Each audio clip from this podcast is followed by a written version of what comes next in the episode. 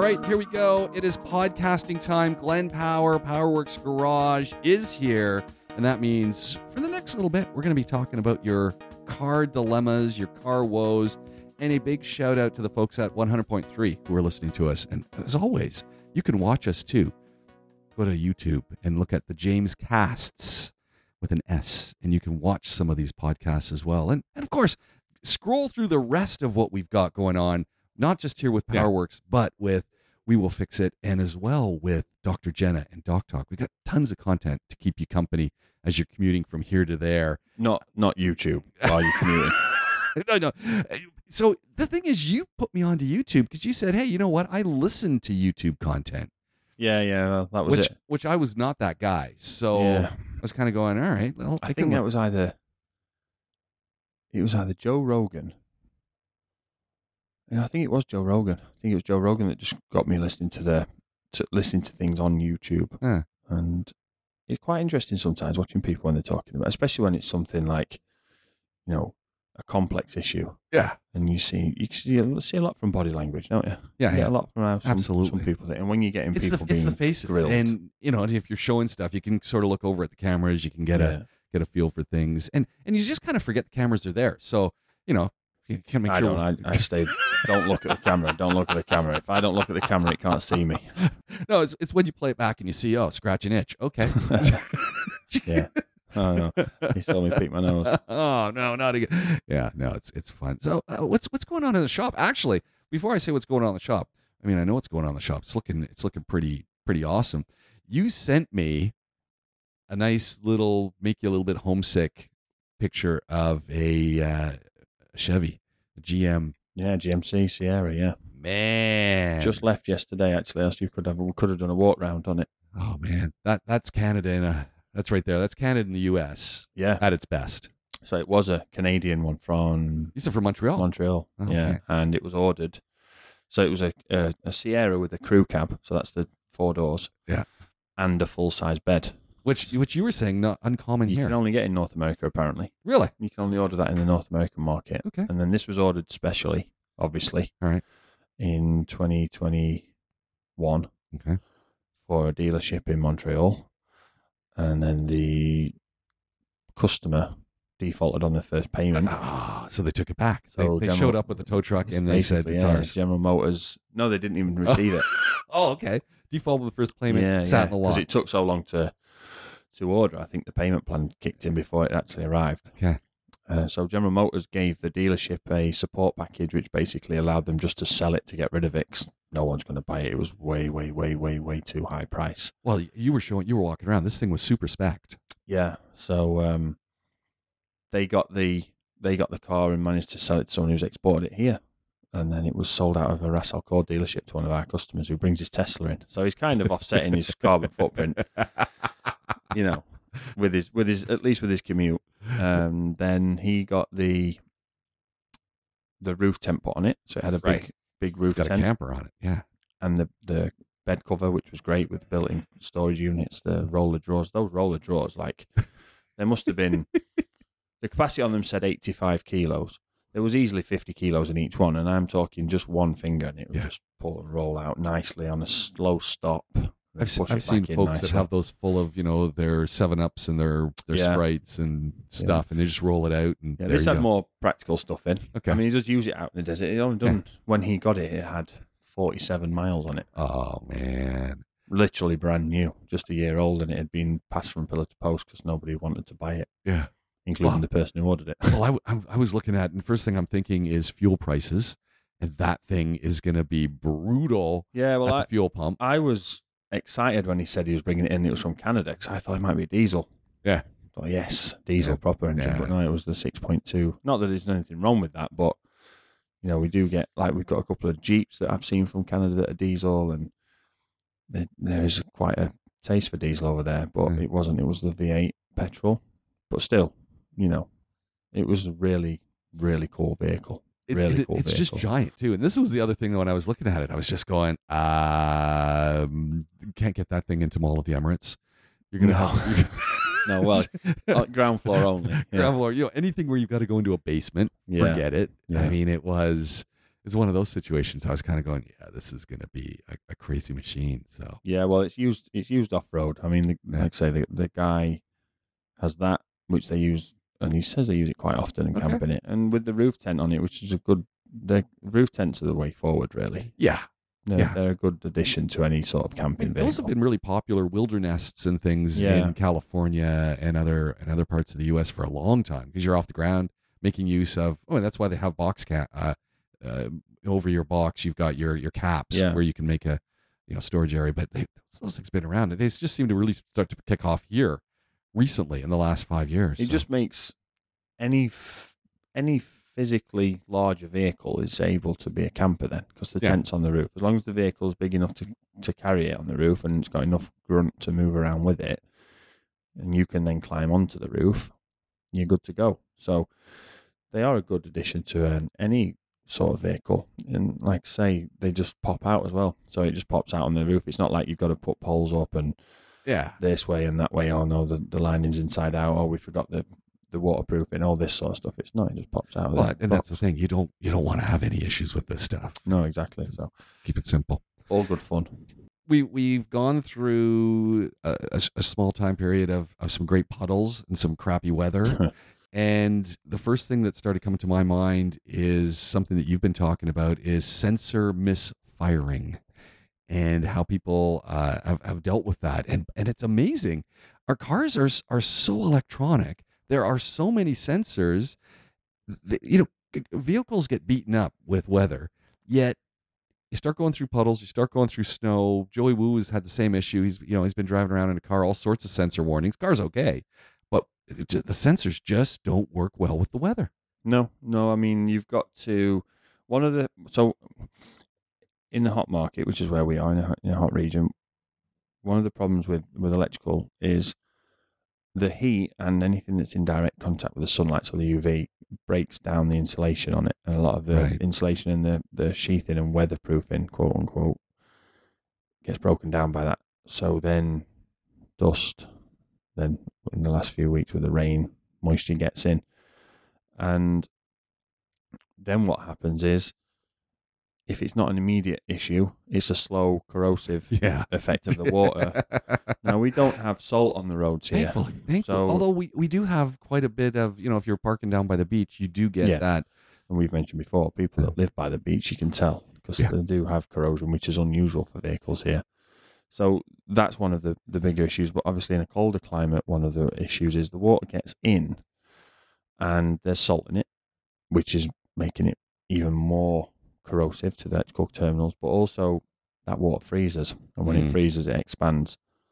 So then you get things spread apart and cracked and broken open. And that does happen quite often in a colder climate. So water can be a pain. But here, it's the unfamiliarity with it. You know, people aren't used to driving in it.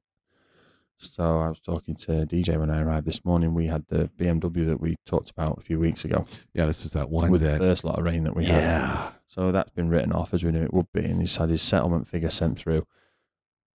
You know, the guy, the guy's from the UK. Uh. We don't, we know about driving in water all the time, but the difference is, it comes out of the blue here because there's no real drainage. So all Yeah. of a sudden, what looks like it's just a bit of water is actually just seven, eight, even a foot deep, and it's like game over when you hit it too fast. Yeah.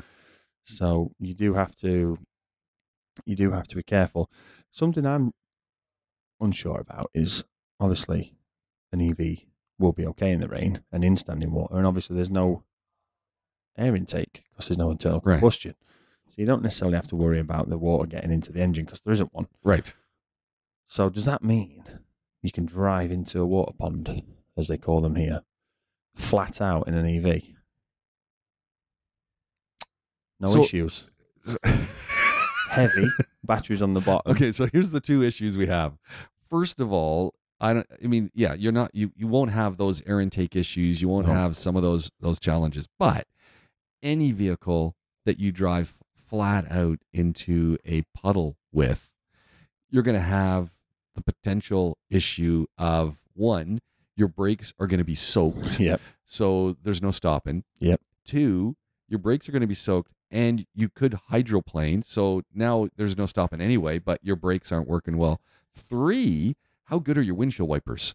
Because inevitably you go screaming through the puddle, and then you can't see anything. Yep. And you're hydroplaning, and you could on can't put on your brakes, and the person in front of you who went through the puddle has stalled because they're not in an EV, and now you've got a multi-car pilot in the water, in the water. and then you've hit, cracked your battery cell, and everyone in the water's getting electrocuted by forty thousand volts. And- and here's the second side of it is the person on the other side of the barrier who's going the other way when you go screaming through and you make this tidal wave tsunami of water i saw one the other day when it was really raining it scared me because i didn't realize it was going to happen and it was just the car in front you could just saw this pool of water landing Yeah. on it they slammed on their brakes they swerved a little bit and i'm thinking you got a lot of traffic we got another accident there Yeah, yeah. Well, look, we've had. It was last Friday when it really came down. I sent you a video of the hailstones, didn't oh, I? oh man and it really came down and we've had trouble in the house and as of thousands of other people but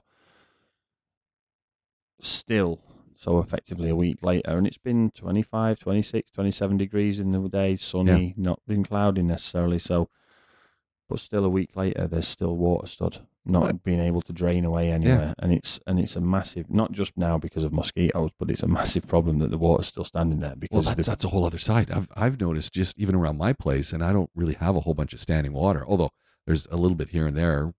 Mosquitoes. yeah We don't typically we have mosquitoes, but not usually a lot. Now there's some parts of the city. And we've had to make sure of it, and we always do anyway.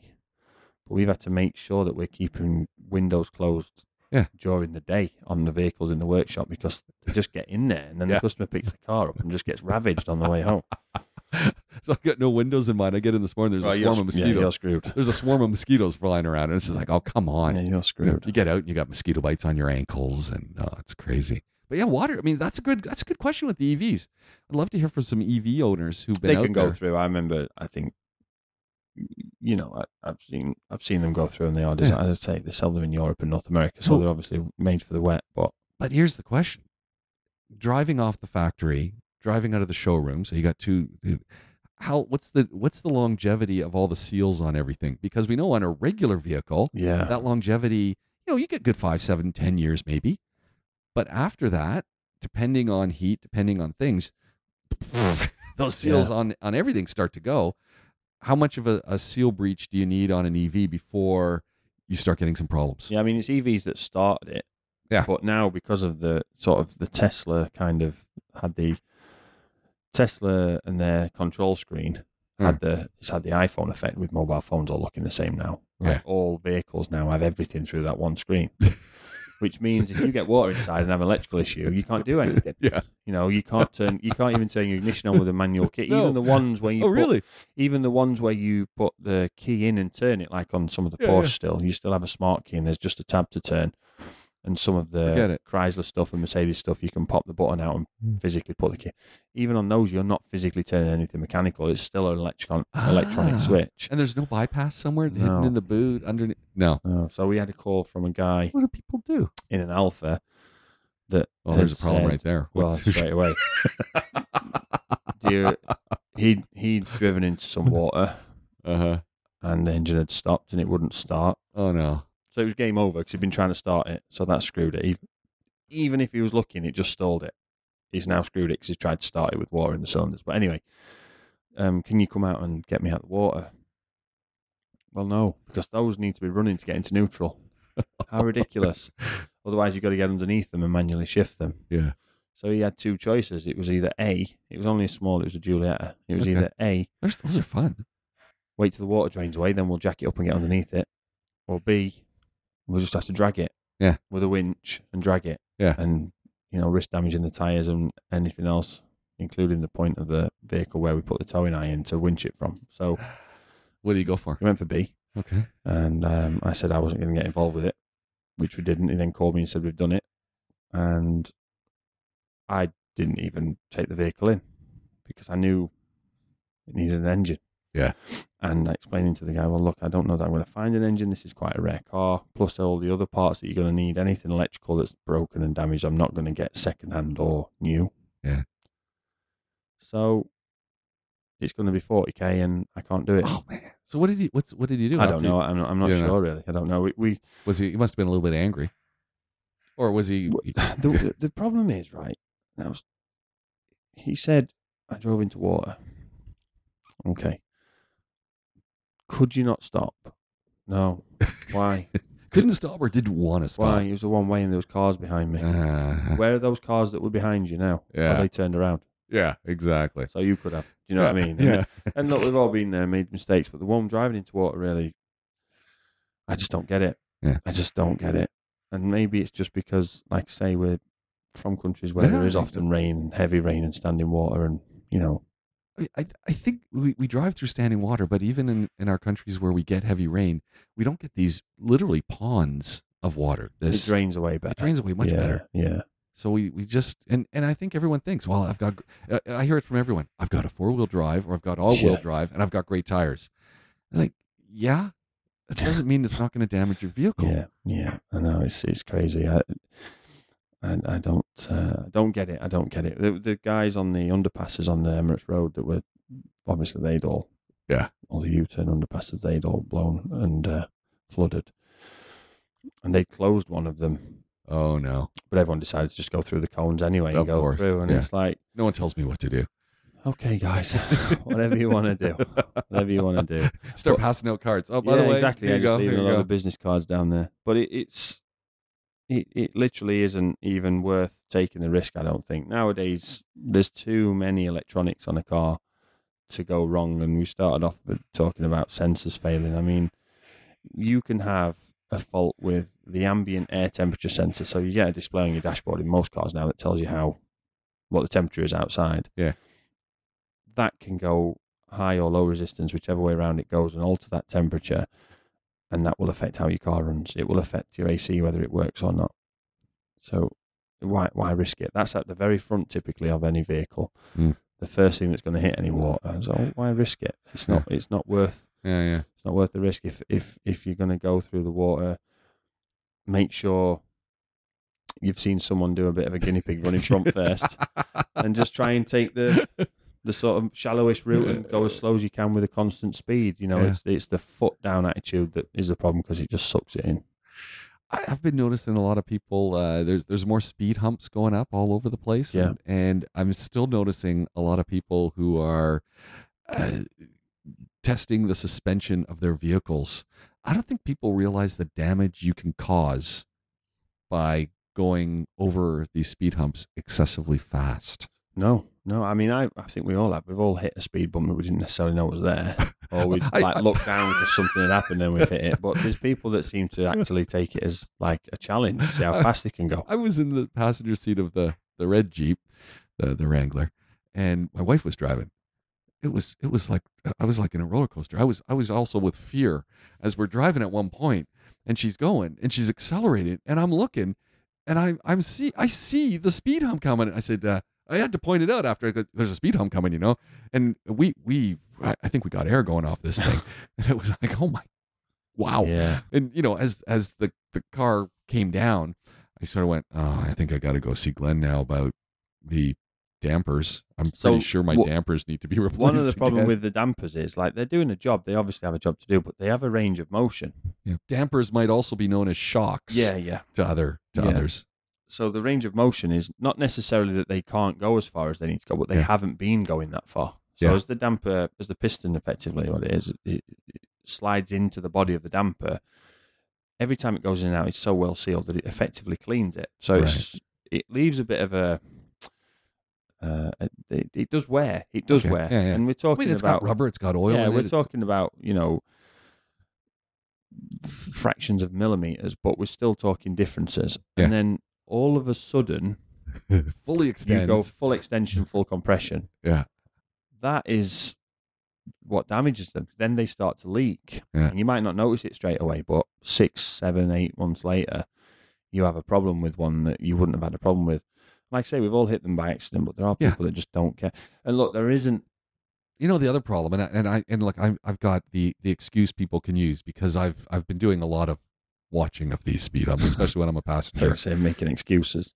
they they're not uniform No, No. So they're, you know, whether they're long uptake, outtakes, whether they're they're pointed, Mm. it seems even in a, a parking garage where you think they're buying from the same supplier, they're all different. Yeah. And so you just don't know. You think, oh, I can I can hit this one at 10 kilometers an hour. No, you got to crawl over that one. But the thir- next three, you can go 30 kilometers an hour over and you're going to be okay. Yeah. Then you got to slow down. So it's zero uniformity. Yeah, I like the idea of, and I don't know if anyone's ever done this, but you know when you watch um, sports games, so not so much football or soccer, but like American football, and we get it on rugby as well in the UK, where they'll have the sponsor of the game will have like a a, a, a painting on the grass, which from the main camera view looks like a stood up banner, but when you actually get over it, it's just in perspective, yeah, and it's like a really stretched out I like the idea of that, but putting like pictures of old ladies and kids and Yeah, walking the absolutely. dog instead of a speed bump or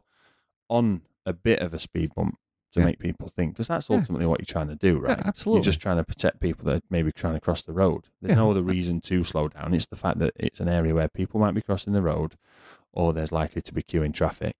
I don't, I don't know what it's like in the UK. I know if you're you're at home, you know, you're you're crossing the road and you you just step off the curb, cars just tend to stop. Yeah. So it, it, it's a weird one because I've I've- more than once I've been because here they don't stop. So yeah. you know you've even got at a crossing, yeah, even stop. at a crossing, you Yeah. got to be looking, you got to be vigilant. You, Yeah. you have to be an active pedestrian here. And I know many times I'll get back to Canada and I'll be going to cross the street and I'll, I'll be just be standing close to cross, thinking, "Oh, I'm never going to cross here. I'm going to get wiped out." Cars on both sides stops. It's like Stop parting of the sea. Yeah. It's like, wow, this is, and, and sometimes they're too nice because you're not ready to cross yet, but they're waiting for you. It's like, Yeah. no, no, no, it's it's okay. Yeah. Yeah. So it's you know different cultures. Yeah, It's it's the the the speed. Obviously, look, we. I run a business right that makes Yeah. money fixing cars, so people hitting speed bumps flat out. Yeah, you want the suspensions to be off. But the problem is, the problem is that the people that don't fix it, so the people that Yeah. keep doing it, then they wear the tires out, and Yeah. then that vehicle is immediately unsafe on the road. Yeah. And then my family's on the road, Exactly. and they're having an accident because someone in front of them's tires have worn out, Yep. or blown out, and and that's the genuine. Plus, it's such a waste. Like it's such a waste of tires. A, a very good friend of mine has just purchased a and put online a tire recycling plant in Omal Quain. We oh, might, I Oh, nice. might see if we can go one day. Yeah, let's do that. I'd love Might to be interesting. And they use a lot of it, so they'll they shred them. Yeah. They'll take the steel out. That goes recycling. The rubber then goes to make new tires, or sometimes road surface, or whoever wants to buy it. So that's great, but some of it goes in an incinerator. Yeah. people just wasting the tires. You like you, you can literally. We're not. If we were going to do an experiment, we could today put a brand new set of tires on your Jeep and then do the wheel alignment so it was one one degree, one degree out on the Yeah. toe on the front, right? And by next week, you'd need new tires. Wow. Hundred and and if we set the rear, so if we set the rear, if the toe was adjustable, I can't think on those, but set the don't- rear yeah. camber out, all four tires would be needed by Oh next week. man. See, it's, it's important to keep an eye on these. So, so like it's a gen, like not just a waste of money, a waste of time having Yeah. to change your tires, but a waste of materials, and it's just polluting, and it's Yeah. not great. So you know, there's a genuine reason on every whichever metric you want to use, your own time, your own money, your own safety, everyone else on the road safety, and the planet. So Yeah. those, there's no good speed to go over speed bump. no, Speed bumps are the- not. Cars were the- never designed for speed bump. no, you got to slow down to a, and I do. I just slow down to a crawl now over all of them. Yeah, People are looking at me like, "What are you doing?" It's like, you know what? That's not worth it. I don't want to Yeah. bottom out. Yeah, there's no good speed. You, No. you're still They're there doing for a some reason. form of damage or Yeah. wear, excessive wear, by going over it slow. But it's better than That- breaking that's something the whole point. and doing yeah. an immediate issue with it. Yeah, Oh, another Jeep has passed the RTA inspection once again. Unbelievable. unbelievable. 2008 and and they did make note of the rope and the duct tape that was holding parts of the vehicle Make together. note, as in They- certificate. This no, they didn't amazing. write it down, but they did mention it to me, laughing. Says uh, it, like the like the customization touches you've got on your vehicle. The, the guy did notice that one of the pieces of duct tape that's holding the rear light over the license plate, which they do check to see that it's working. He did notice. He said, "I think you got to put some more of that on because it seems to be coming off." And I thought that's very nice of you to tell me that. Yeah, I was Yeah. hoping they'd note it on the thing, but no, they wouldn't. they didn't want to go that far. Insufficient duct tape. No. That's probably not a, an option for them to select, is it? No, I it was funny. I, I thought that I Has it ever failed? uh yeah it did fail once. Oh. And oh no, this is why it failed. This is uh, this is back when I was taking my my vehicles over to Sam. Uh, I can't even remember the name of his garage. Rage. Oh, Rage. That's Rage, right. Yeah, yeah. Rage. So for the longest period, we were there, and and then Sam moved back to the back to Alpha Tame. I said, "Well, I was coming here because of you, Sam. I know you got great guys, and I, I know he's got great guys at Rage. They're they're fantastic. But I said, like, really, I'm coming here because of you. So there was no chance I was going to the the dealer. So uh, it's uh, then we made the migration over to you guys, which we'd been doing the podcast forever. So I did feel Yeah, we've been on the radio for a while. Yeah. and it was and you know people have said well why weren't you going to glenn i said the simple reason is is We'd always said on the sam radio, knew the car once you got somewhere you can go, though, just Yeah. stick with it. Because why else? Why Yeah. change? You know. and so there was reason to change and we did and and it's it's it's been happy days ever since but so i i went to got my car inspected i can't remember which year it was and the front hood some of the paint the some of the clear Oh, I coat was coming that. off Yeah, and they failed me they said oh no you got the red one. yeah they failed me and i noticed now it's been years on and i noticed there's some cracks in that paint I but remember it's, that. it's like eight years. And I I'm looking at it going, oh man, I hope it doesn't start to peel off. But they, they failed me for that. And ever since, I've seen so many cars with peeling paint Yeah. and things going, really? like that was a re- of all, you know, the fact that I've got rope holding the fuel filter, you know, the, the gas tank, the carbon things being held on by rope, Yeah. that's not an issue. But a little bit of peeling paint on the front hood is the issue. I know wow, that's yeah. Hey, it's where we are. just where we are. I mean, look, I think it's certainly the couple of things you've mentioned there we would have failed an MOT on. Yeah. And not necessarily because there was actually a specific parameter, but it would just mm. be in the case of, well, it's not exactly safe, is it? No. I mean, it should at least be metal strapping. it, should, it should at least be the normal silver duct tape for the light. But, you know, it's it's good that it's tested. It's good Yeah. that it's passed. You're going to get it sorted and then Yeah. another year out of it. yeah, Get and- to the half a million. There, there were, we're almost there. There were there were folks who were getting failed. Tires was a big one, so they're really looking at tires. Uh, what else did they fail someone for? Someone had a big crack on their windshield. They failed them for that because I was standing around. So, and somebody got fail. Oh, um, brakes because they do that braking test. Right, yeah. And so someone there was a car also there that got failed for that. So there were people they were looking at them. They were serious yeah, about it. yeah. Yeah. And it, although there was this funny one because after you know you, you get your registration card, which I don't actually know if you need, but the physical card. Mm. And so I've, I've done all the stuff. I've paid. I'm then I got to get the car, and the guy says, "Oh no, you got to get another sheet of paper. You got to get another ticket for that." So I go get the other ticket. I'm looking. There's like 20 people in front of me. I'm going. I just need the card. Uh, And I'm look. I'm so I'm standing there watching, standing Right, behind right. one of the, the folks watching, and we're talking they've put me in the line to get my card where you go if you're doing a, a car transfer or oh, whatever. yeah. And I'm going, this is uh, that's all everyone's doing. I'm going to be here for hours. So I walked over to some other guy and says, no, I don't do that. then I walked back over to where the cards come from, waiting for the guy, hoping that, you know, there's some way. And he says, no, you got to go get that. And the, the, the next counter that I'd gone to, the second one, hoping for some relief, the guy flags me over and he says, yeah, look, I'll help you. And he just goes, click, click, click. Okay, go. it's like, he said, the, system's working because you do all of your registration online. But I also said the system's broken because that one little step shouldn't take so long. Should be just kind of an automatic. Mm, yeah, I mean, you get the you get the soft one on your Yeah. RTA profile. yeah, you? exactly. So. So, I've got it. So they don't. And I, and I said to the guy, "Do I really need this thing?" And he goes, "In Dubai, not so much. Oh, as soon as you start getting out of Dubai, yeah, maybe." yeah, And I went, "Okay, yeah. right. Yeah. well, The, I got it." the United Emirates. yeah. Torque on older vehicles. This is something that Disappears. Yeah, and and you know you might have got your your Nissan Sunny brand new, and you've been driving it now. You've got it up to you know half a million kilometers, and when you first got it, it was a sports car. You could be off the lights, and you could pass people on the highway like it was no one's business. Now you're you're you know you're 15 years in with that Nissan Sunny. It's the love of your life, and you need to 12, 12 newton meters of torque left. you need to pass someone on the highway and you you know everyone knows that you pull out and you got to go and you you gunner pedal to the metal and it does nothing kind of like my jeep actually uh still struggling with the you pull out, you got to go. Yeah. So what, what's what's going on there? What? How does the torque disappear? And is there any hope to get some of it back? So I guess it's it's down to the old. Start with torque and horsepower. They're the two sort of metrics people use to measure. I think no one performance has a clue what's going on with either. Basically, the torque is the, the the amount of effort that you can put into getting the horsepower to move the car. Okay. So it's the get up and go. Yeah, it's the bit that you feel that throws you in your seat, Yeah. and it still requires the engine. It, like it ultimately is,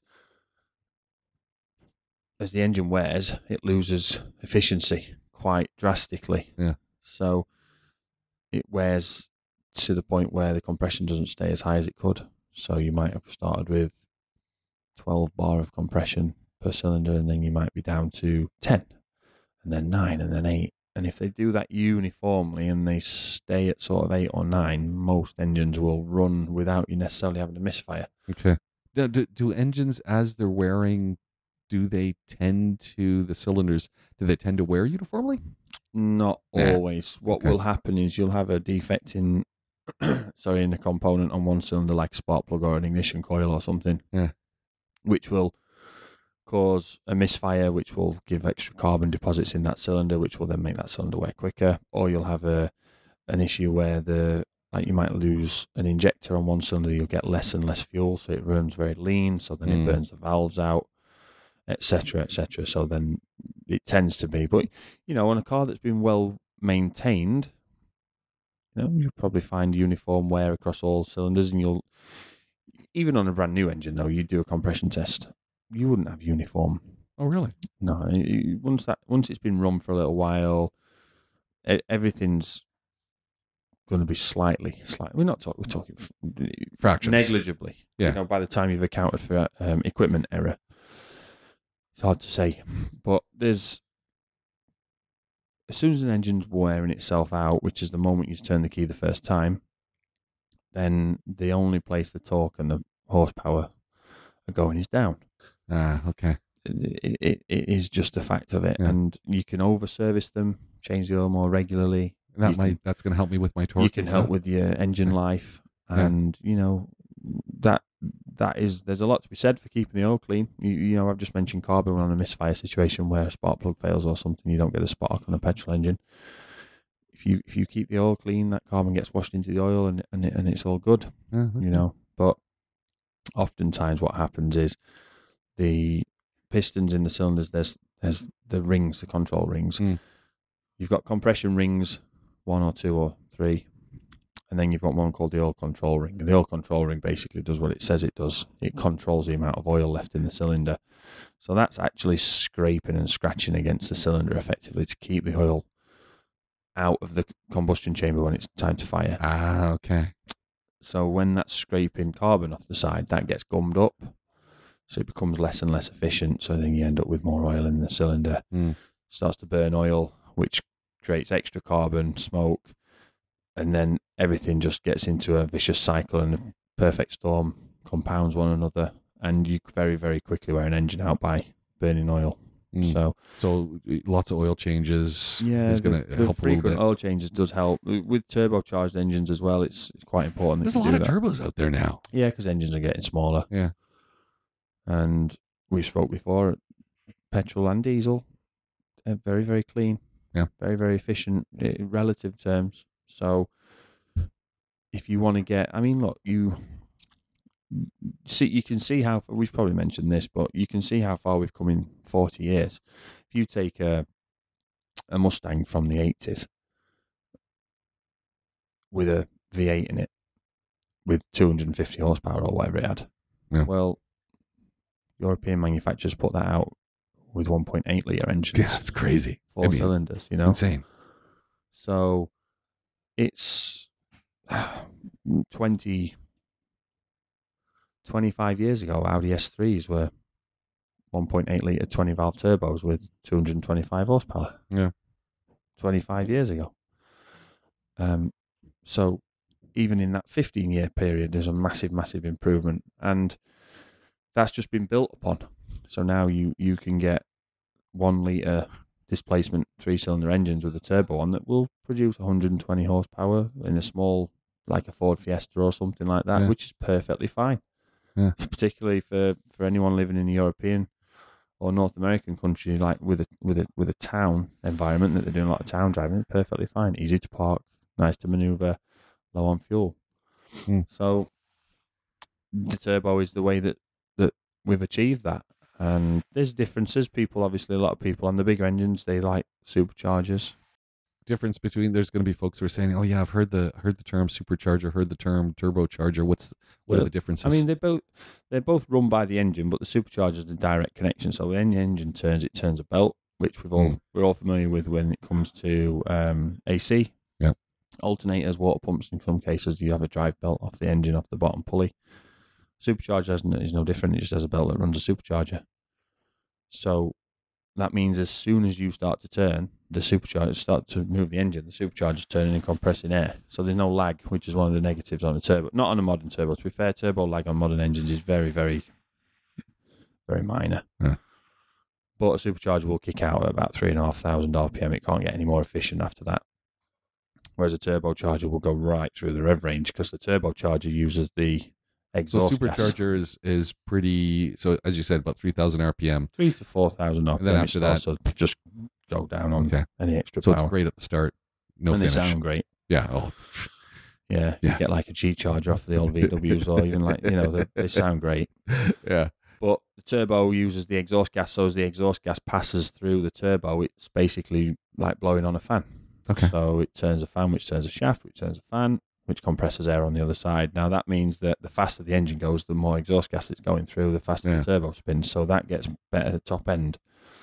And you know, you talk about some of the famous turbo powered cars like an Audi Quattro, horrible amounts of turbo lag on on on them as they were first developed, but variable vane, um, electronic control, all these things that now are on turbos, you get very little lag now, and that's why people have moved away from them. VW for a while in early 2000s, mid 2000s had a 1.4 liter four cylinder engine with a turbocharger and a supercharger on it, and that's where the TSI came from.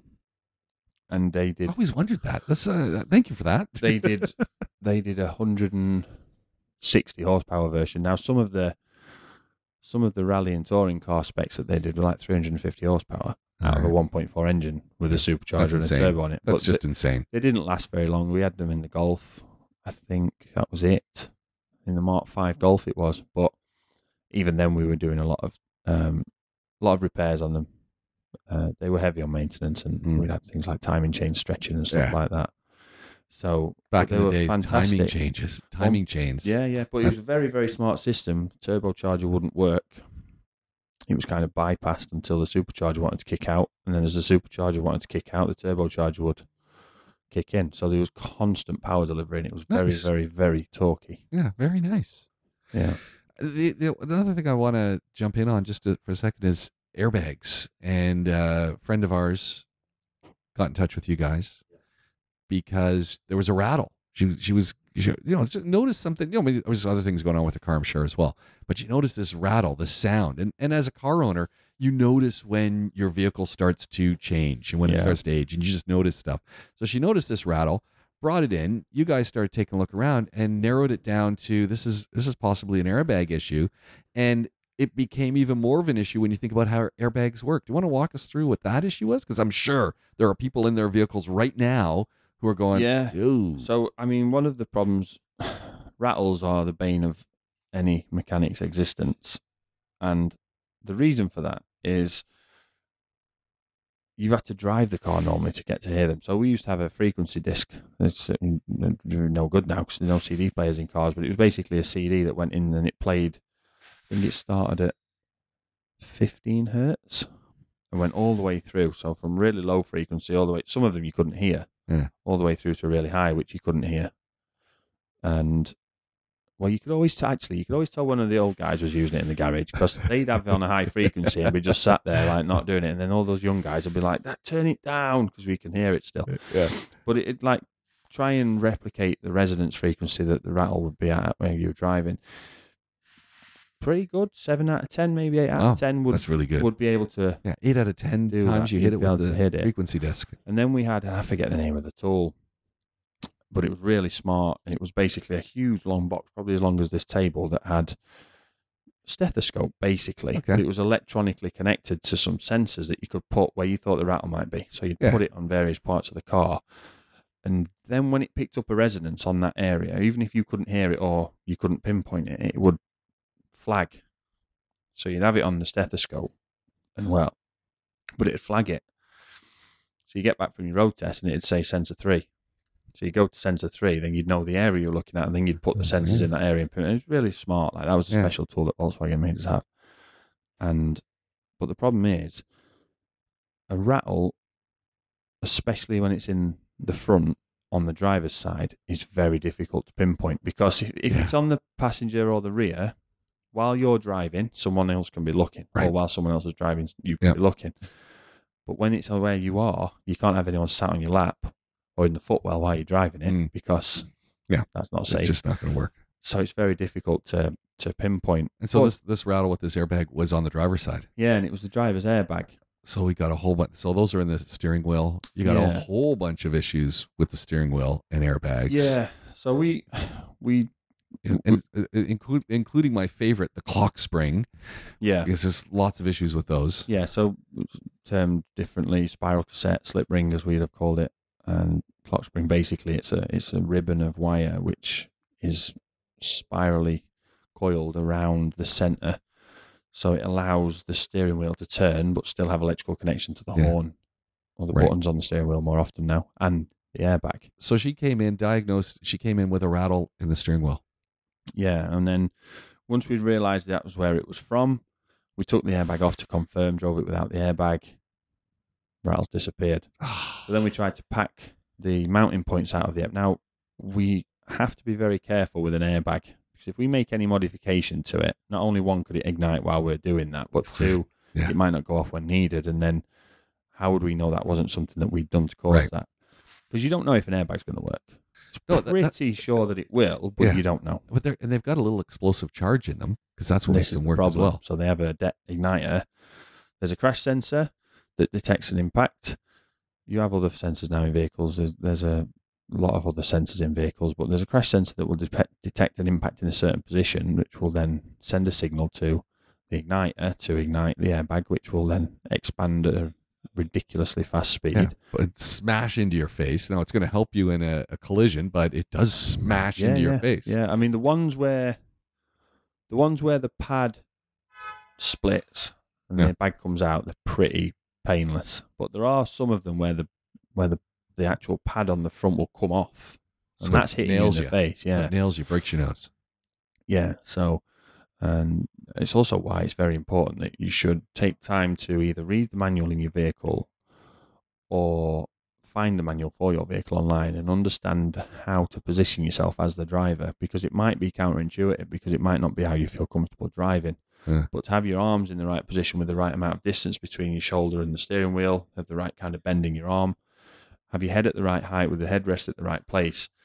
Very important because what you might find is if you sit too high because you like the view, or you sit too low because you feel like you look cool, you'll get an airbag going off and hitting the top of your head or hitting your throat.